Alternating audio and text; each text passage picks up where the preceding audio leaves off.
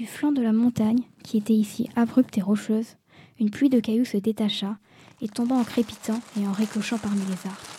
D'instinct, mes yeux se tournèrent dans cette direction, et j'entrevis une forme qui, d'un bond rapide, s'abritait par derrière le tronc d'un pin. Était-ce un ours? Un homme Ou un singe? Il m'était impossible de le conjecturer. L'être semblait noir et velu. Je n'en savais pas davantage. Mais dans l'effroi de cette nouvelle apparition, je m'immobilisai.